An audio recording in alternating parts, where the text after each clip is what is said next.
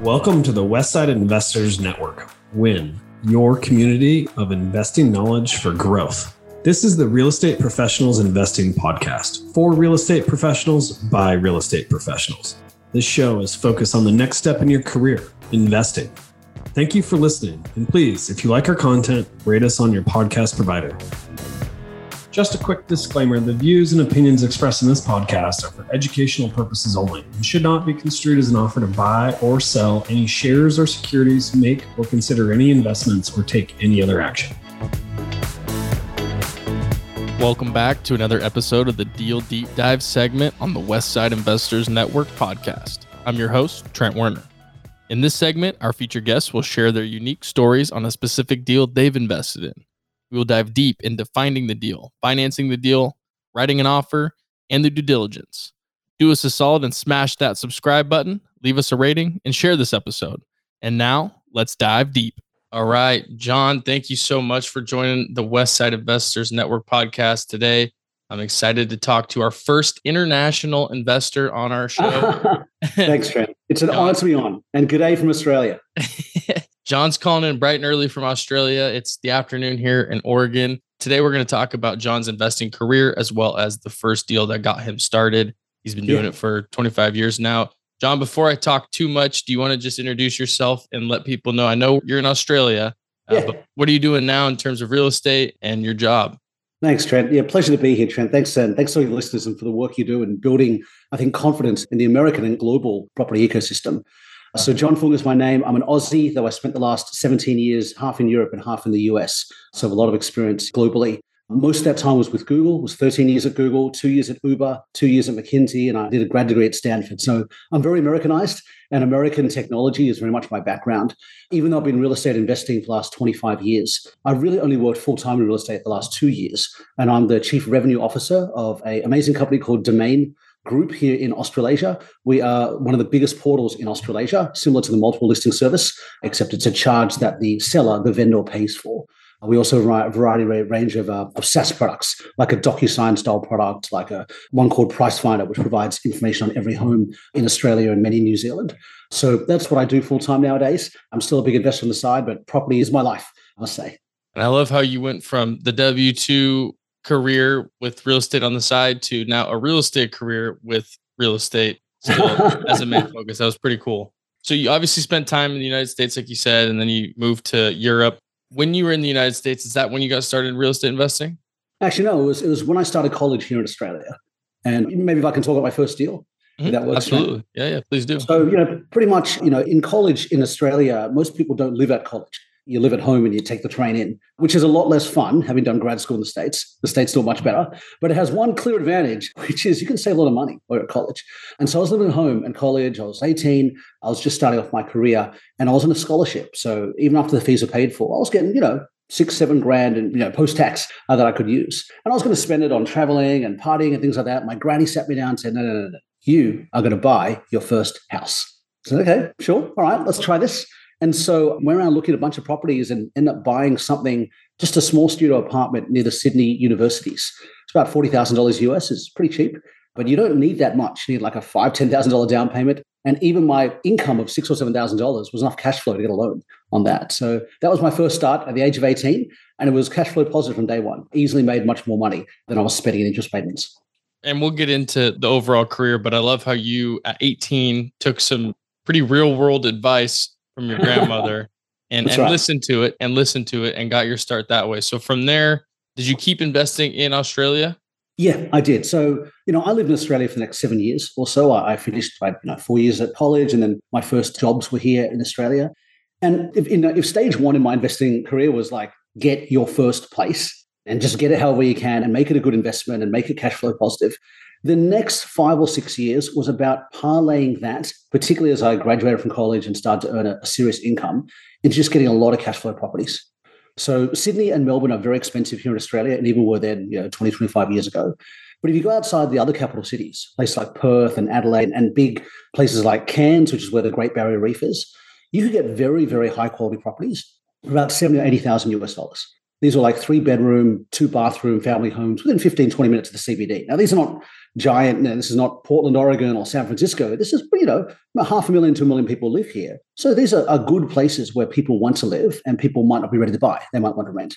And so that was me, my, me, my dad's game. This is back before the internet was widespread. We'd just look at all the magazines and we'd look for basically high growth suburbs within 15 minutes of the CBD in major capitals and metropolitan areas outside of Sydney and Melbourne. You know, about that price point, $70,000, $80,000.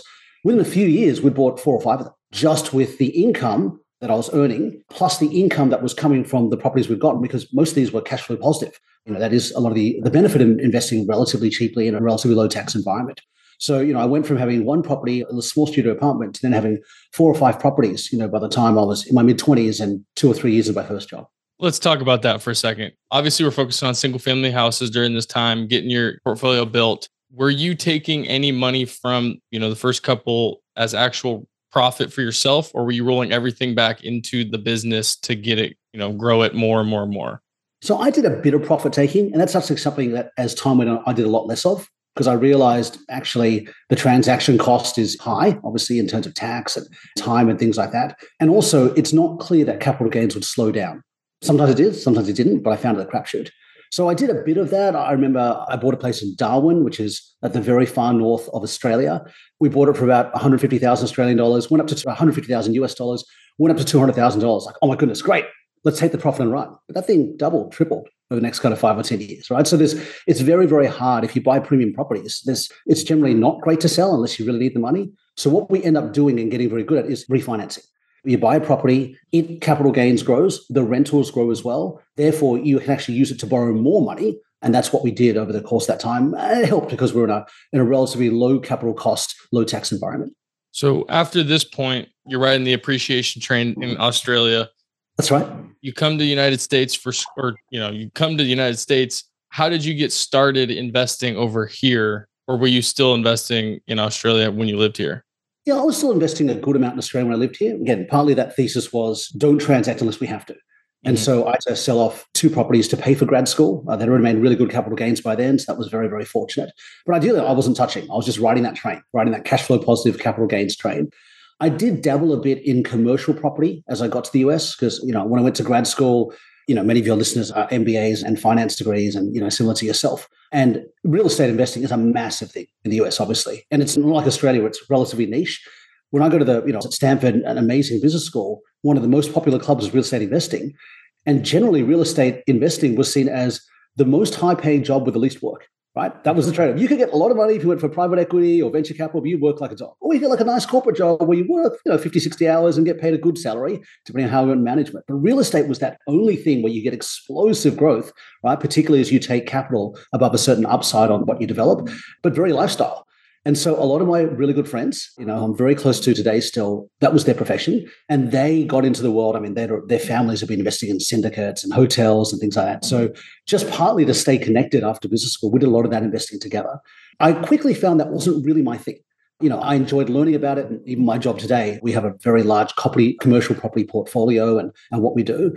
But actually, that game of residential real estate, of helping people find a home to live in, of that capital gains, of house hacking, which we can talk to as well, that's what I really enjoyed the most. And so eventually I did a bit of that commercial investing, but soon after I met an American girl and got married in California, uh, went back to the focus on residential property. So you basically just moved your strategy I mean, you tried other strategies, but you took your first strategy, your first investment vehicle, and rolled it over to the United States, right? Yeah, but basically, I would say the one difference is, you know, when we got married almost 10 years ago, the first thing which I'd never done is actually buy a property to live in. I'd always been living in shares or rentals or things like that. That switches the strategy a little because in both America and Australia, there are significant capital gains advantages for living in your own house and using that as investment. And so for us, that became the game. We, you know, she has a very similar background. Her mum was a real estate agent. My dad used to be a real estate agent. So we come from a tradition of property investing and just being passionate about property. But, you know, once we got together, we kind of kept our passive investments, then parlayed all of that into, or parlayed as much as we could into getting a really great home for what became a family that grew. So that was our next stage of let's get the family home that's right for our needs. Let's use that as an investment let's be smart about taxation in order to make the most of those gains. And that's been our focus for the last few years. So when you're going through buying the primary residence and eventually turning it into an investment property or yeah. selling it and taking advantages of the capital gains tax benefits with that. What are you looking for when you're buying these houses? I think the, the test I'm always looking for, well, actually, let me take a step back. I tend to see two different objectives when you're investing in a primary residence. The first, and I'd say the most important one, is what do you personally need? Do you need, as we do now, like an extra place for grandparents to live? You know, do you care about a backyard? Do you care about proximity? These are things which are almost investment agnostic. You're trying to solve for those mm. things. What matters to you based on what your family needs are?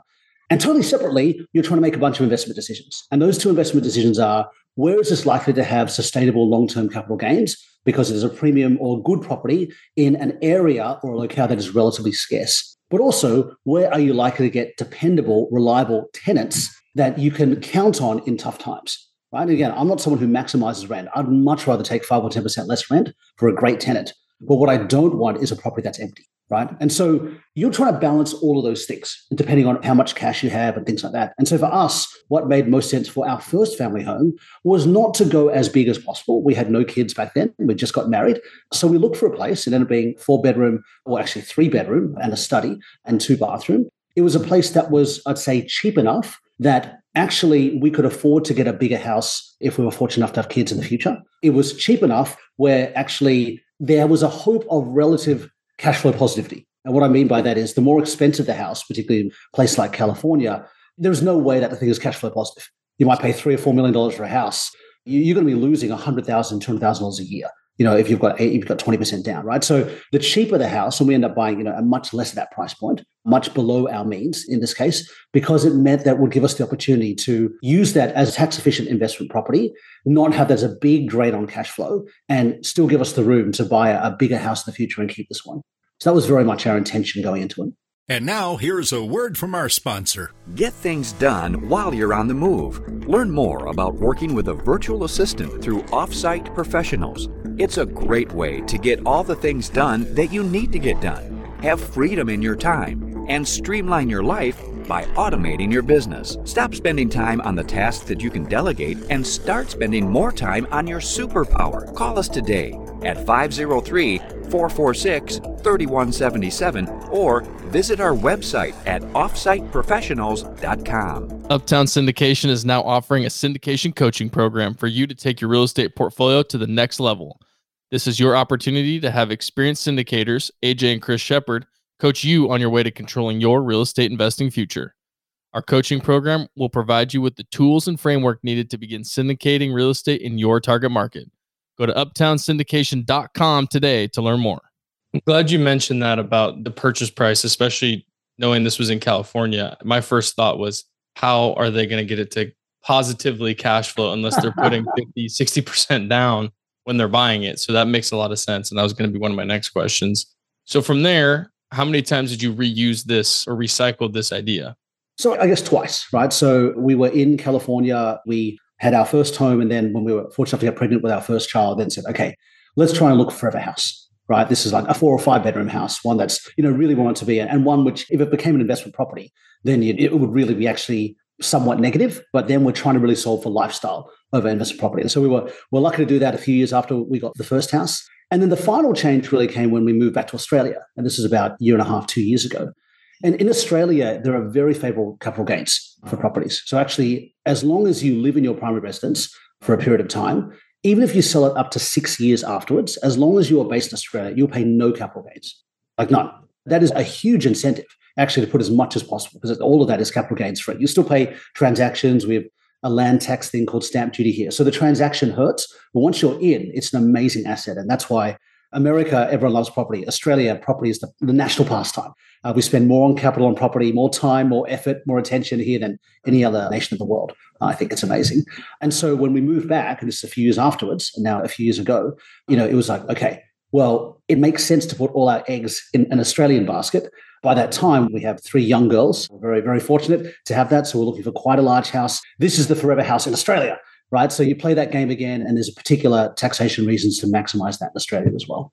First of all, I just had my first son, so congrats on your three girls. I'm sure, I'm sure they're a big you. blessing. But going back to this investment idea and your investment career, so you start in Australia, you move to the states, you try commercial, then you're looking at the house hack, then you go back to Australia. What are you doing now that you're back in Australia? Are you still running the same idea or are you diversifying a little bit when it comes to your investing career? So, kind of uh, is my answer. And so much it gets this notion of the seasons of life. I mean, there's a season for everything, right? When I was really young, the season was just get on the ladder, you know. And then when I'm like earning money, have no expenses, the season is acquire, acquire, acquire. And then when I'm married, the season is what is the most important thing for your family in terms of lifestyle needs and prudence. And I think we're very much still in that phase right? So for me, my attitude is number one, solve for what we need. You know, a house with the specification we need in location. It's really close to my sister and my parents who live in the suburb close by. So that's what we were maximizing for. The second thing is I like to be fully leveraged, right? So that's why the financing element is so important. I'm always speaking to uh, mortgage brokers and saying, okay, what is the most that what we can borrow? Again, you, you got to be careful about that. You got to play the what happens if interest rates go through the roof? What happens if house prices drop by 20 or 30%? But unlike shares, unlike stocks where there is a margin call, there's no such thing for property. So as long as you can sustain, right, the interest payments, the mortgage payments, things like that, you can survive recessions. And generally, if you can stay in a house for 10 years, you're almost certainly going to come out on top, right? Again, depending on if you're buying a quality property in a relatively good location. So for us right now, we used the opportunity in buying our house we live in now about a year ago, our kind of like forever home in Australia. We used that chance to maximize our leverage. And that was actually before all the interest rates gone up, right? So actually, we are fully leveraged now. We don't have the opportunity to invest more, and that's fine. We're leveraged across, still invested here in Australia and America. And that's probably how it'll be for the next few years, unless something changes. And one of those two things could be actually I receive a, a large salary increase that changes the game, right? And who knows, maybe that happens or not. Or, you know, something changes in our life in terms of location or someone gets sick or things like that, then we might have to liquidate and do things. But again, that's what these houses are for. They're a means to an end, you know, to support the lifestyle and the families that we want to have. So very much now the game is very simple. We've got our mortgages, we've got our play, heads down, keep spending wisely and keep that capital gains going. And then when the change next change happens, then we reevaluate. Did you ever consider selling any of the California single family homes that you purchased when you were moving back or yeah, yeah. And actually that's what we did to a small extent, right? Because the first thing we're trying to solve for here is what is the house that's going to service our needs? And we realized that even with my income in Australia and the capital, the increased borrowings we could have through other means, we were still short a bit of what we wanted to kind of really get it right for us. And so I hate selling. I only sell when I have to. But in this case, it made sense. And the fact that actually, even though the capital gains we made there, we could put into here, and the capital gains would make off that base would be tax free, at least, you know, soften the blow, but you pay a lot in transaction fees. So it's something you do ultimately for lifestyle rather than investment. Right, right, right. So, I mean, well, you just mentioned that you're kind of sticking your head down and trusting the process at this point. Where do you see yourself and your investing career going, you know, in the next five, ten years? Yeah, I think it really depends, Trent. And I think so much of what I'm grateful for in terms of me and my wife's parents and grandparents encourage us to invest in not just property, but I would say passive income, is that it buys options. So I'd say there's a few worlds. Like, you know, I love it here in Australia. I'm working for an amazing company. You know, there's tons of great opportunities here in Australia. And particularly for someone like myself who worked in Silicon Valley for 10 years. And, you know, there's a lot of interesting plays. And so there's a world where my career takes off, right? And I become a CEO somewhere or, you know, keep building a great business here at Domain. And as a result of success, then my earning capacity greatly increases. And if you get in that world where you're, you know, have a real step change in income, like I did after my MBA and going from a college student to being an analyst, then you bring different choices about like, okay, I have the surplus income. Likely I'll invest more in property because that's my game and I love it. And you got to do what you're comfortable and you're interested in. And that's probably where it'll go. That's the kind of like the bull case, right? But there's another case, right? Where you go like, oh, actually, because of some family circumstance, maybe some of the family, our parents, our children are sick or need a lot of help. Or maybe you just say, look, the corporate game isn't for me anymore. I want to do something different, right? Property and passive income buys choices. And there's a world where we go like, hey, like I'm going to leave the high flying corporate life and work part time or be a full time dad. And the great thing is that's possible. Now you'd have to make sacrifices, but those sacrifices is you would sell off a bunch of properties, right? Or you change your leverage in the position. But that's another world. It could go two totally different directions, or it could stay in this trajectory I'm on, doing this kind of cool kind of stuff, you know, doing this and sit out for a few more years. I don't know. Have you ever looked into? I mean, I know you talked about you dabbled in some commercial real estate investments. Did you ever look into multifamily real estate or land or anything like that? Yeah, I actually did a, some multifamily real estate uh, here in Australia. You know, I think, and a lot of my good friends do that too. I, I think there's a great social mission to multifamily investing, which I love, right? Because it's the backbone of so much of I would say that the middle class, you know, American people who, for whatever reason, cannot get a mortgage. So I think it plays a really important role. And being a good landlord, I think, is a real service right, to society. Also, I do think it has really interesting capital gains potential, particularly if there's no rental caps or freezers or things like that. You can do some cool stuff, you know, with it and renovate and refinance and all that kind of thing. I think one of the learnings about what the way me and my wife like to invest is we like to be as passive as possible. We like to transact as little as possible. We're terrified of doing renovations. We don't like doing it. We have no passion for it. Even simple stuff like is not really our thing. And again, some people love that stuff and house hacking and things like that. I think to make multifamily really work, you've got to get your hands dirty. You've got to really be willing to think out how you can use that asset and that land a different way and work out how to do approvals and work with cities. And there is so much value to unlock if you work in that in a close way. But at least at this stage, that's not something we're passionate about. We find it more distraction and a burden than something we really get excited about. So kind of steer clear of that for now. Yeah, absolutely. I mean, John, I love the way that you approach your investment strategy because you stick with what you know. You've tried other things. It's not your cup of tea, and you just keep rolling with what's worked and what's been successful for you in the past. Knowing your investment career and having talked about it from the first house at 18 years old to now coming back to Australia with your current house, what can people do that, like you said, maybe they don't want to get into the development or the multifamily or the commercial space? What's like your biggest piece of advice for someone that wants to run their career like you have and stick with the single families and just build off that? Oh, Trent, I have so many pieces of advice. I'm going to give you three. You know, it's such a great question. Look, I think the first thing is to have a growth mindset. I have a strategy that works, and it's good to know what you are and what you like and what you don't like.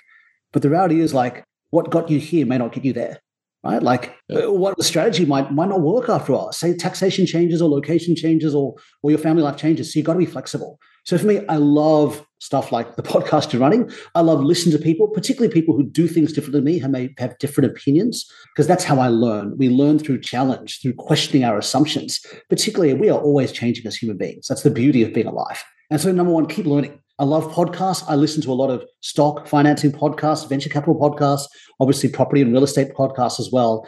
And I talk about my wife. We both kind of geek out on this. Obviously, we talk about the kids the most, but this is probably a close second, right? And we just keep learning and being influenced by amazing people. So that to me is the first most important thing to do. As Warren Buffett say, invest in yourself. That is the greatest investment of all. That's part one.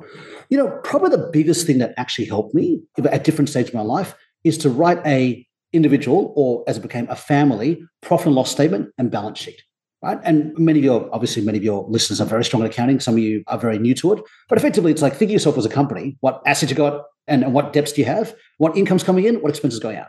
And that'll give you a sense of just some very basic numbers, which is what is my net worth right now? Number one. How much is that likely to grow or shrink over time? Like if you're a single or double income, no kids, hopefully growing. If you're like us, you know, we're like we have three young kids who are very needy and expensive. Like you may not be uh, doing so on the cash point of view. That's fine just at least have a mirror to yourself and go, okay, here's the state of play, right? We're growing. If we do nothing, here's what's happening. And that's actually the really important thing is not just take a static view of here's what we're earning or losing and here's what worth, but you start to model that out using some basic assumptions. And so for me, a very basic assumption is the capital gains on a property, on a single family home, is between five and 7% a year.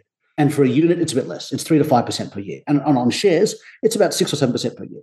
Again, these are like 100 year old assumptions. It depends on the quality of what you buy. So you can't just average it out. But, you know, I found it very helpful. And that to me was a big aha moment of why we ultimately reverted back into this game of single family residence, you know, borrowing and renting is because we realized you put 20% down on a deposit or 25 or 30%, you still get 7% capital gains on the 100%, which means you're getting 20, 25% cash on cash, you know, return over time, right? If your interest payments are kind of balanced out by the rent, which depends what you buy.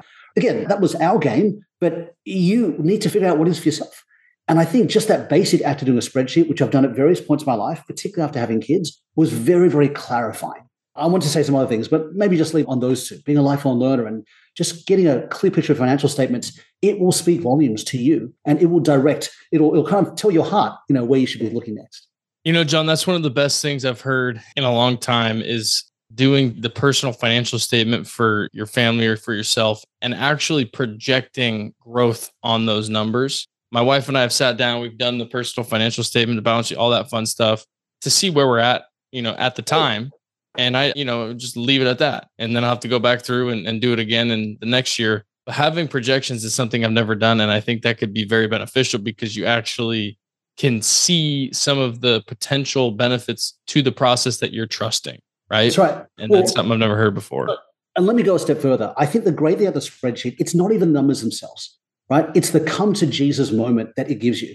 Because generally, it'll give you somewhere between the spectrum of like, oh, actually, we've got a really great strategy. If we stick with it and we just do our thing, our wealth will double in the next seven years, right? That is one outcome. Or the other outcome is like, oh dear, like, this is not good.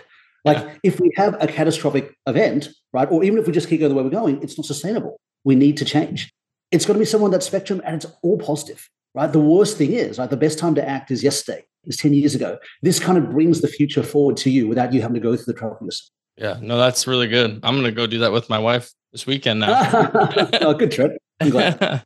well, John, is there anything that we didn't talk about today? I appreciate you sharing your story and your investing career. Is there anything that I missed during our conversation? Oh, look, I think it's been a, a brief and hopefully helpful overview of just my life in terms of you know my investing life. I would just say like to you and your listeners, just a big thank you. I think property is life changing. You know, if you're buying a house, you're renting out, you're changing someone's life. If you're selling a house, you're changing your life. You know, and changing someone else who's going to buy it. And so, particularly, it's my day job now. I guess I'm pretty bullish about it. I love it when people are able to fulfill their life goals, you know, with property. So thanks to you and your listeners for really building that and building confidence. And if anyone wants to reach out to me, please look up on LinkedIn, J O H N F O O N G from Australia. There's not too many of me around in Australia. I'd love to get connected and talk more. We're all trying to in the same game together. John, again, I appreciate your time joining us today. And thanks again for sharing your story. Thanks, Trent. Thank you for listening to this episode of the Real Estate Professionals Investing Podcast on WIN, your community of investing knowledge for growth. We hope that this episode has increased your knowledge and added value to your path to freedom. If you would, please take a second to rate us so that we can get more great investors to interview. If you or someone that you know wants to be on, please visit westsideinvestors.com and fill out our form to be on the show. Thank you again and enjoy your day.